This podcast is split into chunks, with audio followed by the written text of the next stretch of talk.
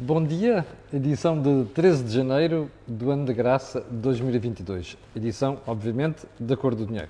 Olha, está uma briolina dos diabos lá fora. O Sr. Luís deixou-me fazer isto aqui hoje dentro do Golf Spot. Fica o meu agradecimento. Um, e antes de irmos ao programa de hoje, eu quero fazer apenas alguns reminders. O primeiro é dizer que eu não me esqueci dos temas que prometi falar hoje. Um deles vai ficar para amanhã, que é a história do novo banco.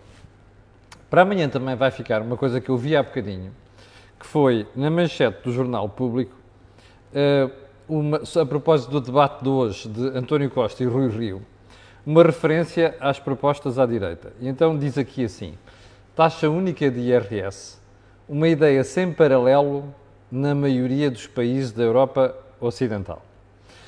Eu não li ainda o artigo, vou lê-lo e vou deixar este comentário para amanhã. Porque eu acho duas coisas. Primeiro, a esmagadora maioria das pessoas, jornalistas incluídos em Portugal, não sabem rigorosamente nada de flat tax. Ok? Segundo lugar, esta, a culpa de não saberem nada, como eu já expliquei aqui, é de analistas, mas sobretudo os partidos que trouxeram esta ideia, que eu continuo a dizer que é uma boa ideia. E em terceiro lugar, porque existe um parti-pri ideológico contra a inovação, desde que não seja à esquerda. Portanto, eu ainda não li o artigo, vou lê-lo com cuidado hoje e amanhã, de certeza, comentá-lo-ei. Assim como hoje vou tratar da questão do como é que o debate de Catarina Martins e António Costa vai condicionar o debate hoje de Rui Rio com António Costa e também a posição do PSD. Portanto, são matérias que vamos tratar hoje. Bom, eh, e antes de irmos ao programa de hoje, também de hoje, aliás, de hoje e de sempre, quero recordar que este canal tem uma parceria com a Prozis e, portanto, quando você for ao site fazer compras, ali na saída, no checkout, você escreve lá Camilo no cupom promocional e tem um desconto de 10%. Bem, então vamos lá ao programa de hoje. Li ontem, salvo erro, não sei, não me lembro, não vale a pena estar a dizer nomes, não me lembro, que o, a Ordem dos Economistas vai criar um grupo de trabalho para fiscalizar o PRR, Programa de Recuperação, Plano de Recuperação e Resiliência. Eu dei uma gargalhada. Então, espera aí. O presidente da Ordem dos Economistas é um senhor que patrocinou aquele manifesto, eu já expliquei isto aqui quando foi das eleições, em prol do grande programa de investimentos de José Sócrates. Hum, porreiro, pá. Sabe como é que acabou tudo? Não sabe? Com uma bancarrota. Ou melhor, pré-bancarrota, porque não chegámos a deixar de pagar. Era a terceira, certo? Portanto, eu não posso deixar de morrer com isto. Uma... Bom, independentemente da idoneidade de quem vai pertencer a estas coisas. Curiosamente, o dono das finanças públicas desse governo ontem foi ao meu colega Vítor Gonçalves da RTP. Tenho que, já vou comentar isso, mas tenho que elogiar uma coisa já à partida. A preparação de Vítor Gonçalves na entrevista, porque fez as perguntas que tinham a ser feitas. As respostas, isso é outra história. Já lá vamos. Segundo ponto. A derrocada fragorosa do primeiro-ministro mais impreparado de sempre. Sim, para aqueles conservadores que ficam chateados comigo e, sobretudo, os malucos que gostam de bregas e de, de implosão na União Europeia, estou a falar de Boris Johnson. Sempre disse aqui que o tipo era um idiota chapado. Percebe? Era um tipo que a única preocupação era chegar a Primeiro-Ministro. Fez borrada da grossa. Continua a fazer, é umas a seguir às outras, percebe? E ontem vai para o Parlamento pedir desculpa e dizer que não percebeu que era uma festa. Quer dizer, este tipo parece o António Costa, cada vez mais, com as desculpas. Aquilo é abaixo de cão. Não me lembro de ver o Reino Unido, talvez como os malucos trabalhistas dos anos 50 e 60, de que a minha mãe e o meu pai falavam muitas vezes, hum, não me lembro de ver um primeiro-ministro tão mal preparado em Inglaterra para nós, como sabem, é uma das referências da democracia. e eu acho que ainda vai ficar pior.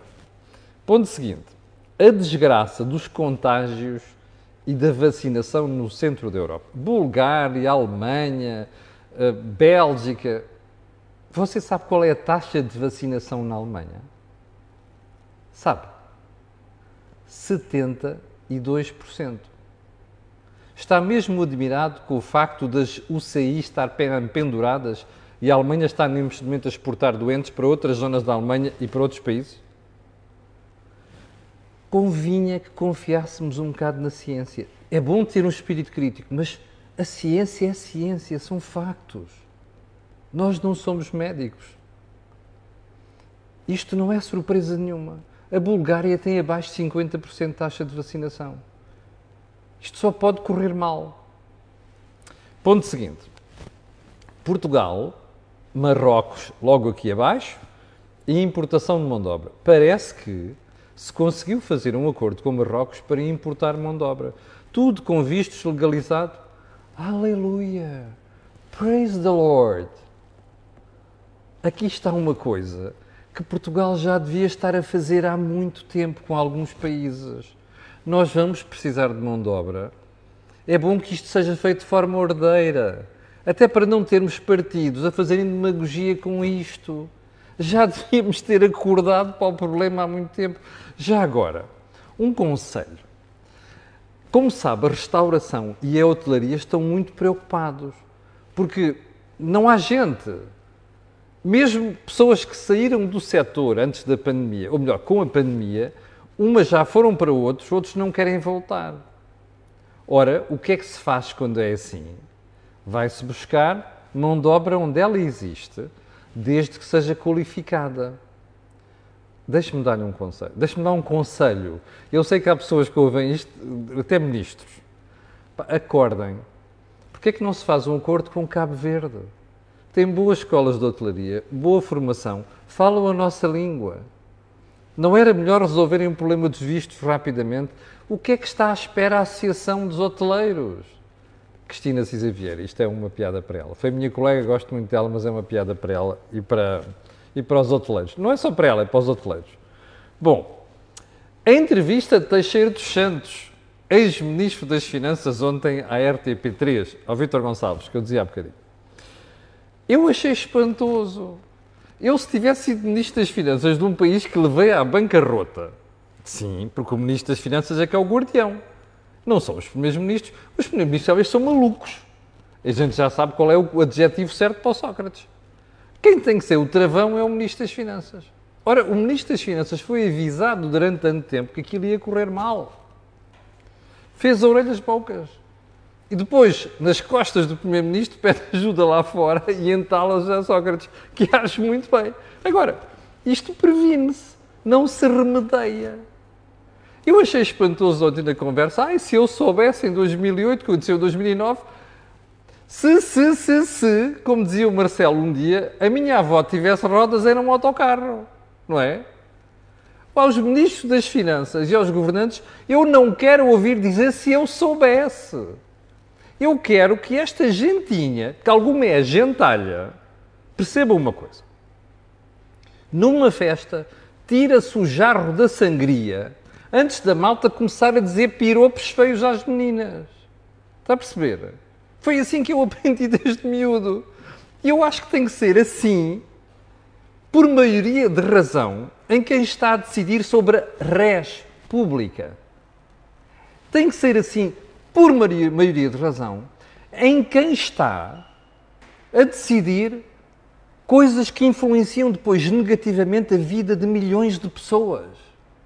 Nós passamos um período terrível durante três anos à conta deste senhor e do ministro, do primeiro-ministro que, que, era o chefe dele.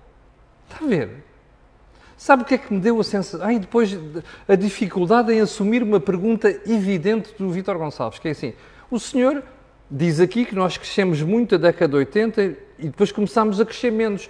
Isto é um problema do euro. A dificuldade que Teixeira dos Santos, um professor de economia, teve para explicar que o problema não é o euro. O problema foi a burrice dos portugueses. Percebe? Em geral. E a burrice maior dos governantes, que não perceberam que nós, a partir do momento em que deixamos de ter uma moeda Já não podemos desvalorizar e, portanto, temos de controlar é o quê? O crescimento dos salários em função da produtividade, porque senão dá bota. Como deu, como está a dar. Nós não percebemos. É outro regime. O Joaquim Aguiar e o Jorge Marrão explicam isto tantas vezes no think tank. Percebe? Bom, moral da história. Quer um sumário para a entrevista de Teixeira dos Santos ontem? Eu vou-lhe dar. Um parecia um falhado. Um falhado. A dizer o que deve ser feito, mas quando lá estava, não fez. Fez exatamente o oposto. Está a perceber isto? Ele devia vir com um baraço ao pescoço dizer assim: meus senhores, desculpem, eu errei vergonhosamente a explicação que ele deu para subir os salários em 2,9% em 2009, quando o país já vinha assim, percebe? É de doidos. Está a ver? E é assim, eu gosto muito pessoalmente da Cheira dos Santos, já o conheci antes de ser Ministro das Finanças, quando era Presidente da CMVM. Sinceramente, nunca devia ter saído da CMVM. Porque o que lá fez foi tudo menos alguma coisa útil para Portugal. Bom, Ponto seguinte: um, os avisos do novo presidente do Bundesbank. O que saiu de lá deixou uma carta preocupante. Jens Weidmann. O que entrou, Joachim Nagelmann. A malta pensava assim: olha, o tipo vai ser daqueles mais moderados. Não. Entrou a pés juntos. Cuidado, olha a inflação, olha que isto vai correr mal, olha que isto não é nada temporário. A senhora, a senhora Barbie em Frankfurt deve ter ficado com as orelhinhas assim de punta e totalmente rojas, ok? Porque a boca era para ela. Bem, também é para os centenos desta vida, mas os centenos não contam para nada, percebe? Os centenos limitam-se a ver aquilo que os poderosos no BCE fazem. Bom, já agora, a propósito dos debates de ontem que eu vou falar a seguir, Rui Rio, João Oliveira.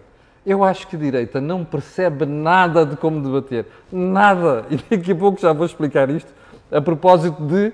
Epá, nós temos saído do euro. Nós perdemos o controle da nossa economia. Percebe? Estes tipos vivem no século XIX, seguramente. Mas pronto. Hum, vamos então aos assuntos principais de hoje. Sondagens. Ontem houve uma da TVI e há mais uma do Correio da Manhã e eu vou pegar nelas aqui assim muito en passant para lhe dizer duas ou três coisas.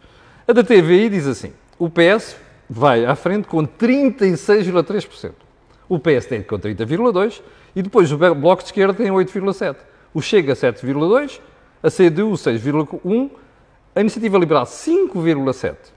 E o PAN vem cá para trás. Bom, o CDS aparece com 1%. O PAN tem 4,3%.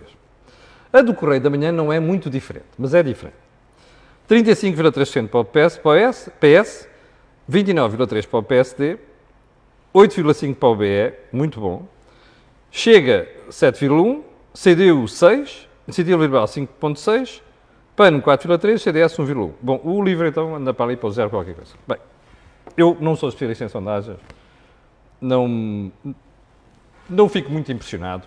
Eu acho que as sondagens dão uma tendência e não nunca valores absolutos. E, portanto, há coisas que me fazem logo impressão aqui. Uma das sondagens, que é a sondagem da CNN, Portugal, tem intervalos de variação brutais. Bem, eu já perguntei aqui uma vez. Pá, querem fazer sondagens? Então, sejam sérios com quem está deste lado. Para dizer que o intervalo de variação pode ser de 9, 9 ou 10 pontos percentuais, para mim não vale nada. Quer dizer, a mesma coisa que dizer assim, é pá, o Benfica pode ganhar, ou o Sporting pode ganhar, assim há aqui uma probabilidade, mas olha, varia entre 40% a 60%, não vale nada. Portanto, começa logo por aqui. Em segundo lugar, e isto é muito importante, há muitos indecisos. Todas as sondagens apontam para aí. Em quarto lugar, você que está desse lado, e que não está a pensar levantar o rabito da cadeira no dia das eleições, epá, pelo amor de Deus, pelo amor de Deus, acorde. Nós não podemos passar a vida a criticar o que se passa e depois não tomar decisões, que é eu vou votar porque senão Quem vai votar está a votar por mim. Não pode ser. Portanto, isto é um apelo a que no dia 30 a malta levante o rabinho lá de casa e vá votar. Até para se mostrar que algumas das coisas que estão aqui podem não estar corretas. Capixa? Pronto. Mas como eu dizia, para o PSD isto é mau, é francamente mau. Para o PS é muito bom. Para o CDS é mau. Para Costa é uma maravilha. E para a Iniciativa Liberal também. Bom, vamos então ao resto da agenda de hoje. Ontem, o Tesouro Português, o Instituto de Gestão do Crédito Público, que é quem gera a dívida pública, foi ao mercado buscar 3 mil milhões de euros. Só para o déficit, este ano nós vamos precisar de 8,7. Portanto, imagine, pelo menos 3 mil milhões já lá estão garantidos. E quando o mercado esperava que nós fôssemos pedir dinheiro a 10 anos, o IGCP disse não, é 20. Em janeiro do ano passado, o IGCP já tinha ido buscar dinheiro a 30 anos. Foi a primeira vez que Portugal estreou a buscar dinheiro a 30 anos. Sabe quanto é que pagou nessa altura? Aos investidores. 1,022%. A 30 anos. Ontem, a 20 anos, o Tesouro teve de dar 2,12. Quase o dobro. Sensivelmente o dobro. Já percebeu o que, que isto significa? No espaço de um ano. Há poucos meses, o Tesouro tinha feito outra emissão, a 15 anos, portanto, abaixo desta, de 20 anos. Tinha pago 0,6%. Qualquer bicho careta sabe, já está a ver. A menos que, eu, quer dizer, eu costumo olhar pelo para-brisas. Há gente que adora olhar para o retrovisor. Nos últimos anos, nós com esta grande boleia do BCE, poupámos 3 mil milhões de euros. E você começa a ver, bom, isto agora está a fazer isto. Até agora era assim, agora é assim. O declive da reta, ok? Se você quiser, matematicamente falando, a derivada, você olha para a derivada e percebe tudo. O que você tem pela frente é um período diferente do que já viveu até agora. A primeira pessoa a dar sinal disto, il mio naso, foi a Cristina Casalinho, que eu critico muitas vezes aqui porque ela está a facilitar a vida a estes malucos. Mas ela é muito competente. Ela é uma pessoa muito competente e eu gosto muito dela. A, a, Cristina deu uma entrevista ao Sérgio Nível do Público, uma excelente entrevista que eu elogiei aqui, onde, excelente entrevista por parte do jornalista e da Cristina Casalinho, onde ela dizia isto está a mudar.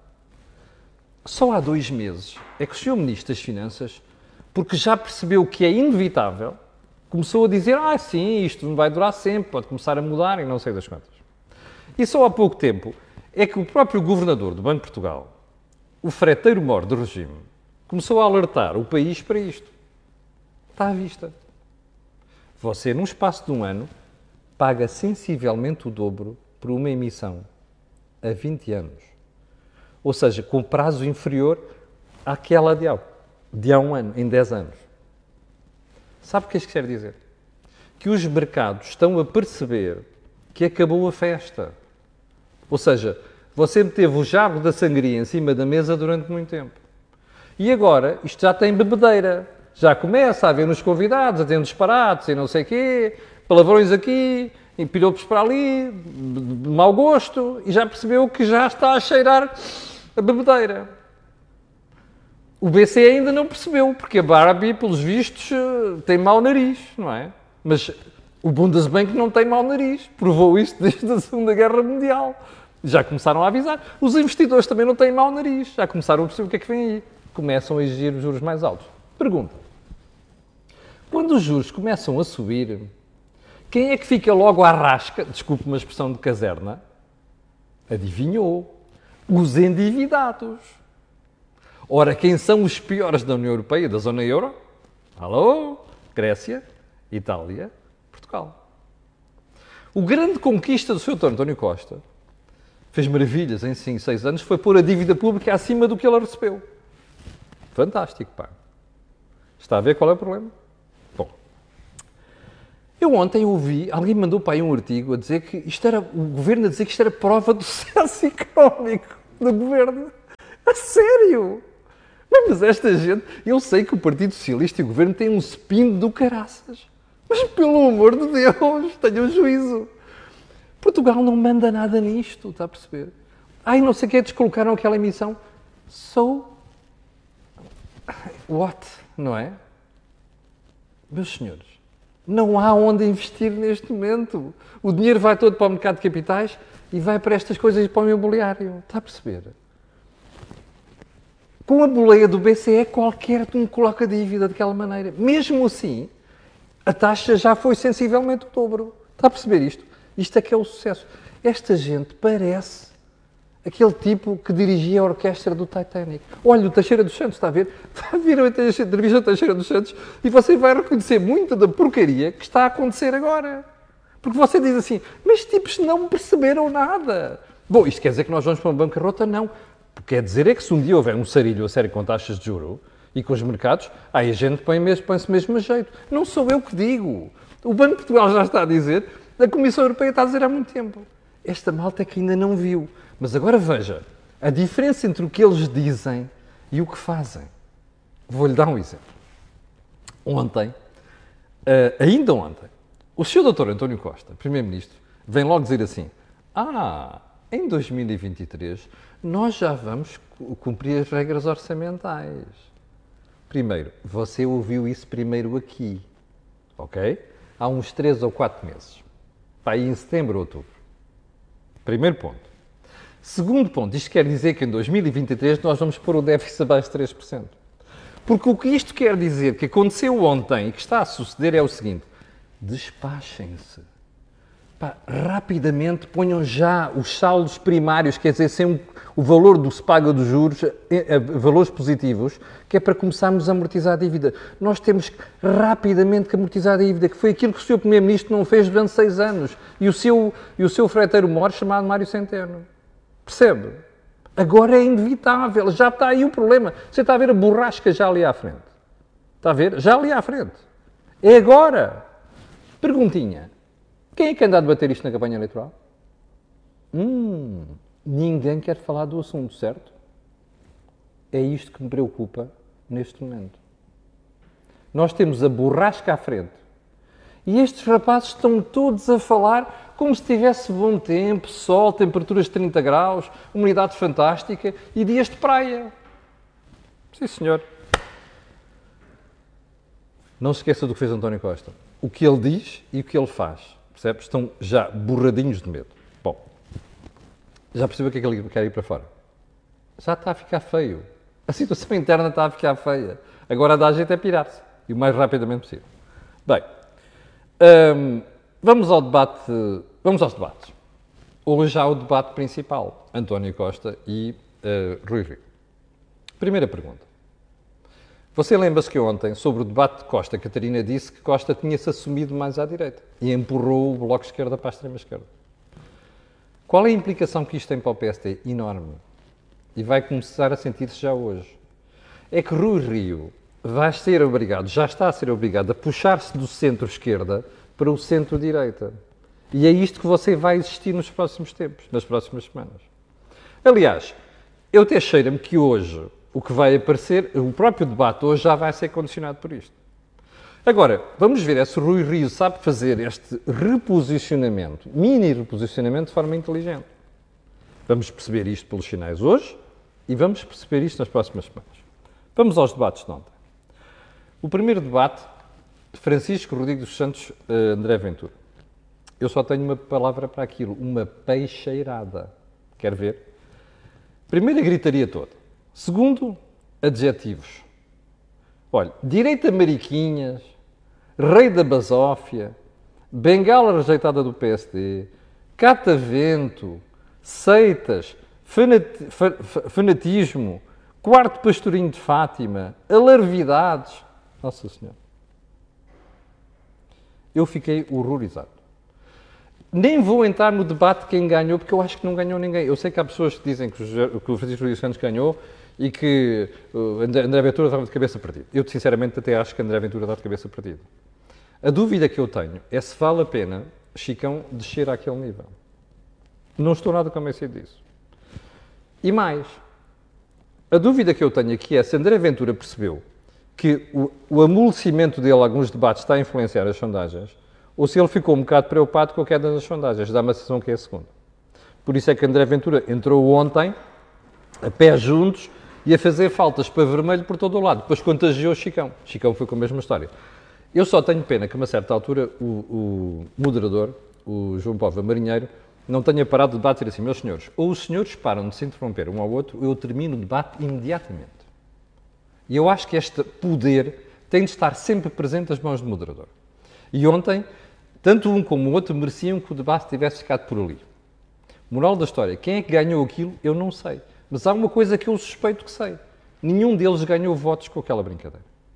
E eu tenho pena, sinceramente, de ver a direita fazer aquele tipo de debate. Bom, segundo debate da noite. Rui Rio, João Oliveira. Um fofinho aqui, outro fofinho ali. Porque apesar de tratar do PCP, João Oliveira foi um tipo que não saiu daquele registro da cassete do PCP, é o Estado, é não sei quantas pensões, é o salário não sei quantos, não saiu daquilo.